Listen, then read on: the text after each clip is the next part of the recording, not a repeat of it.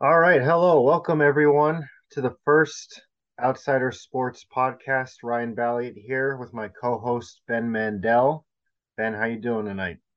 Ryan, I'm doing fantastic. I appreciate you having me uh, and starting this up with me. I'm really excited. I know we've been talking about getting this going for a while. We had it going. We had a podcast recorded, but it was it fell through the cracks.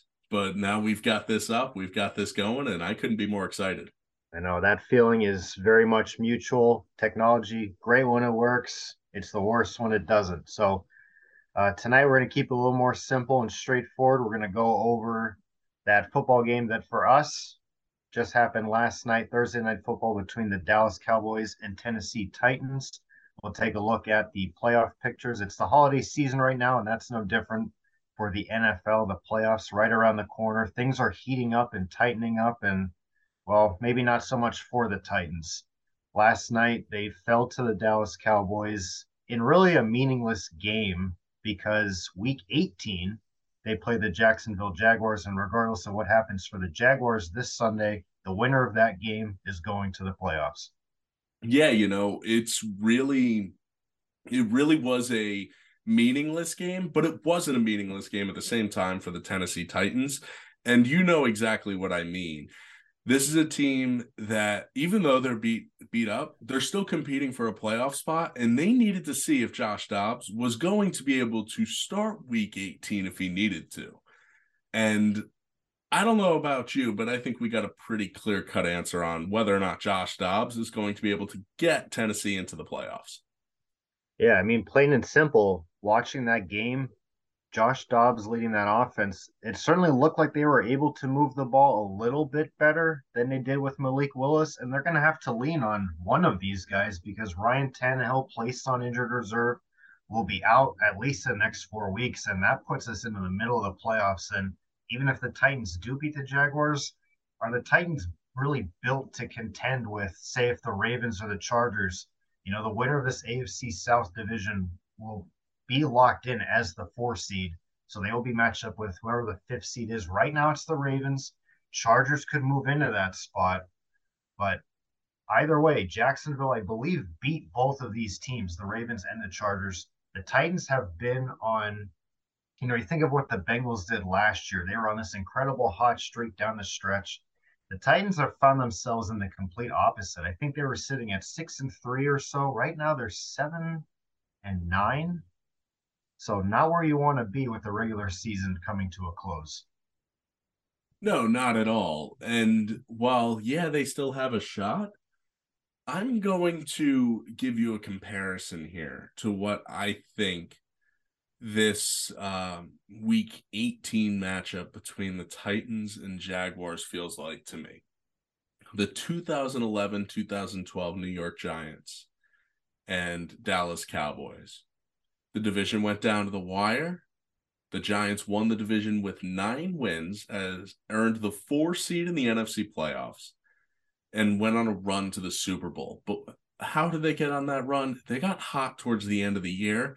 And that's exactly what Jacksonville is right now. Jacksonville is on fire right now, and Trevor Lawrence seems to be getting it. And one of the advantages the Titans have had over the last few years over the rest of the division, sorry, Frank Reich, was coaching. They don't necessarily have that over Jacksonville anymore because Doug Pederson sure seems to know what he's doing. Yeah, Doug Pederson has the Super Bowl pedigree. He won the championship with the Eagles a few years ago and almost unceremoniously found himself without a job, took, I believe, a year off and found himself with Jacksonville with former number one overall draft pick Trevor Lawrence, who's living up to that status right now, playing absolutely great football. But let's segue over. Let's talk about you mentioned those Dallas Cowboys from a dozen years ago. They look as good as ever, and yet they're sitting at the five seed themselves right now. With a win last night, they're still sort of in play for the one seed and for the NFC East division, but Philadelphia might just be too far ahead. And right now, all signs point towards the Dallas Cowboys going either to Tampa Bay or Carolina do you think this is the year that the Dallas Cowboys can finally find some playoff success? They've made it a few times with Dak Prescott under center, but continuously finding themselves bounced out, you know, one and done. I think of Green Bay in 2016, just last year, there was this weird mishap right at the end of the game with clock management that maybe they could have, I forget if it was put the game in overtime or even win it against the 49ers, but once again found themselves a quick exit. Do you think this year could be any different? I think this year can be different just because I think we can all agree that last year they arguably should have won against San Francisco in the divisional round. I think uh, San Francisco truly just played the equivalent of a trap system against everybody. And that's how they got by Green Bay. That's how they made it past uh, Dallas. Uh, they couldn't quite get past the Rams, but that was because the 49ers had turnovers themselves, and you can't win a system trap game if you are turning the ball over yourself. Now, for Dallas this time around, I think a lot of it hinges on what happens this week. You know, because Gardner Minshew, it's looking like he's going to play. Does Dallas or does Philadelphia lock up the one seed this week? Does the New York Giants clinch their ticket into the playoffs this weekend? Because if the Giants don't clinch and Philadelphia uh, wins this week or loses next week or this week and then has to play a Giants team that needs to win to get in, I don't know if I like those odds uh, against Philly. I know Philly is significantly better than the Giants, but the Giants have showed up in some big games this year, and they really, I think, I think they should have beat Minnesota. So you know, for for the Giants, if they have to win next week in Philadelphia, this is a whole different ball game for the Dallas Cowboys, who potentially could get that one seed if Philly doesn't get it done this week. Yep, you mentioned that Jalen Hurts right now listed as doubtful for this Sunday, but you have to believe with everything on the line that the Wolverine would find a way to come back and lead his team potentially to a one seed against those feisty New York football giants in week 18. Let's walk right back to oh sorry, go ahead. I was going to say, as as a fantasy manager who's relied on Jalen Hurts to come back and get to the championship, I would very much like to see uh, Jalen under center over Gardner Minshew. But if not yeah. Gardner, let's get it done, buddy. Yeah, that Minshew mania might come back.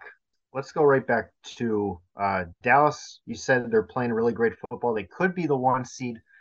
Let's go down a route where maybe they're not.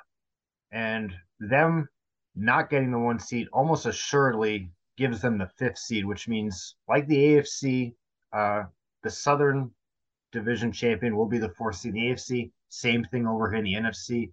These two Southern divisions, I think, to sum them up in one word, disappointing. It looks like at least one, if not both, division winners could get in with a losing record. Dallas going into Tampa Bay. We saw it week one, not this year, but also last year. Tampa won both of those matchups. One of them taking place in Tampa, the other one this year taking place in Dallas. Do you like Dallas over Tampa Bay right now if that happens wild card weekend? Here's the thing I never like to bet against history.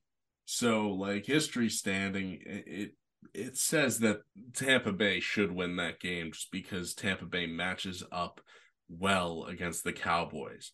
I know a pass rush gets to Brady, and Tampa's offensive line isn't quite what it was uh, at the beginning of the season this year or last year when they played the Cowboys when they they just annihilated the Cowboys uh, week one of the season this year. It was very embarrassing for Dallas, and it had sirens going off down there. I Tampa Bay, it just seems like they have Dallas's number, but in this situation, Dallas is just the better team, and I can see them beating mm-hmm. Tampa Bay. The only issue is now you've got to go play Philadelphia for a third time this year and you saw how difficult it was for Dallas just to beat them when they had a backup quarterback in Dallas. This time it will be Jalen Hurts on a well rested team coming off of a bye week in Philadelphia. So maybe they can get past Tampa, but if you want to have playoff success and get to the Super Bowl, it's gonna it starts with winning the division, and they're going to have to win these next two games and hope they get some help from New Orleans and then the New York Giants if they want to make a deep run. Yeah, absolutely. One thing is for sure, there's been a lot of really entertaining football games this entire year, and I see no reason to believe that will not continue throughout the playoffs. Let's flip to the other possible matchup because this Sunday, Tampa Bay hosts the Carolina Panthers, who, look, they traded away one of their most talented players in franchise history. They fired their head coach and got better. This rushing attack has carried them on a bit of a hot streak. They were playing quarterback carousel during the season. Sam Darnold has stabilized, maybe is the word, and Steve Wilks at the helm. If Carolina wins these last two games, they will win this division and they will look at the possibility of hosting the Dallas Cowboys. What do you think of Carolina going to the playoffs? I see it happening. It really does feel like this Carolina team could make this happen. Now, will they? I, I you gotta believe Tom Brady's gonna get the job done, just like he did this past weekend when he came out and he was able to somehow come away with a win in prime time because it really the Bucs just looked like they were dead in the water, couldn't get anything going offensively. I know they had the lead, but it really just didn't feel like they were the better team and they were going to win last week, but they still found a way to gut through it and win.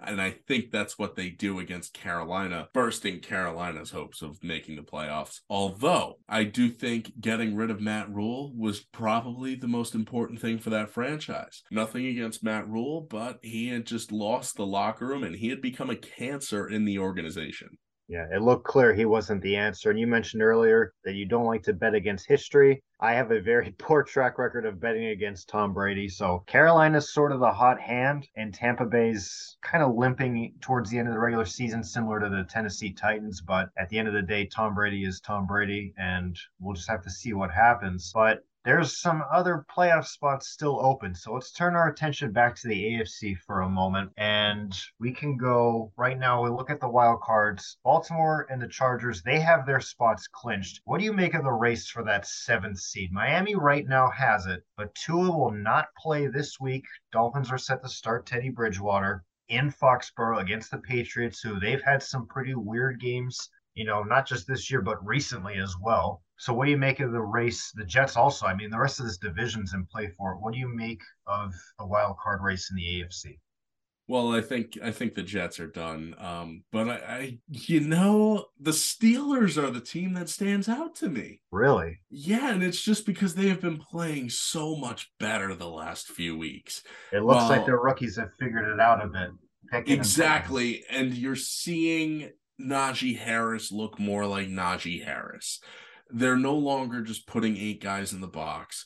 They're doing a good job with that. Now, I really also like Mike McDaniel. I think he is a great coach. I really like him. I think he finds a way to get it done with Teddy Bridgewater. I don't think Teddy Bridgewater is as big of a liability as people are thinking. I think McDaniel's going to be able to get it done with whoever he has under center. And Teddy Bridgewater has proven in the past he can be a very good, serviceable quarterback. And that's all they're going to need. It's not like they're playing the the Chiefs in this week. It's you know they they can go out there and they can start Teddy Bridgewater and get a win. Yeah. Miami has seemed to have New England's number in recent years. I keep seeing clips as we approach this matchup of the Miami Miracle from just a few years ago coming up on my feed. And I think of the, I believe it was Ryan Fitzpatrick to, I forget exactly who it was, a game winner over New England in the final second. So Miami matches up pretty well going up north, unlike a few weeks ago when they went to Buffalo, but they're certainly in that push. And you mentioned the Steelers, certainly not out of it. Mike Tomlin has not had a losing record on a season since he's been the head coach there, so don't count them out, even though they'll need a little more help uh, compared to some of these other teams. So let's flip it over to the NFC quick. You mentioned right now your New York football giants have not yet clinched a spot. Pretty good opportunity this week against my disappointing Indianapolis Colts. But then that seventh seed, Washington's right there, and then a whole host of teams still in the mix. Seattle, Green Bay has clawed back into it. And my goodness, we're going to talk about Detroit Lions relevancy in the month of December going into January. What do you make of that?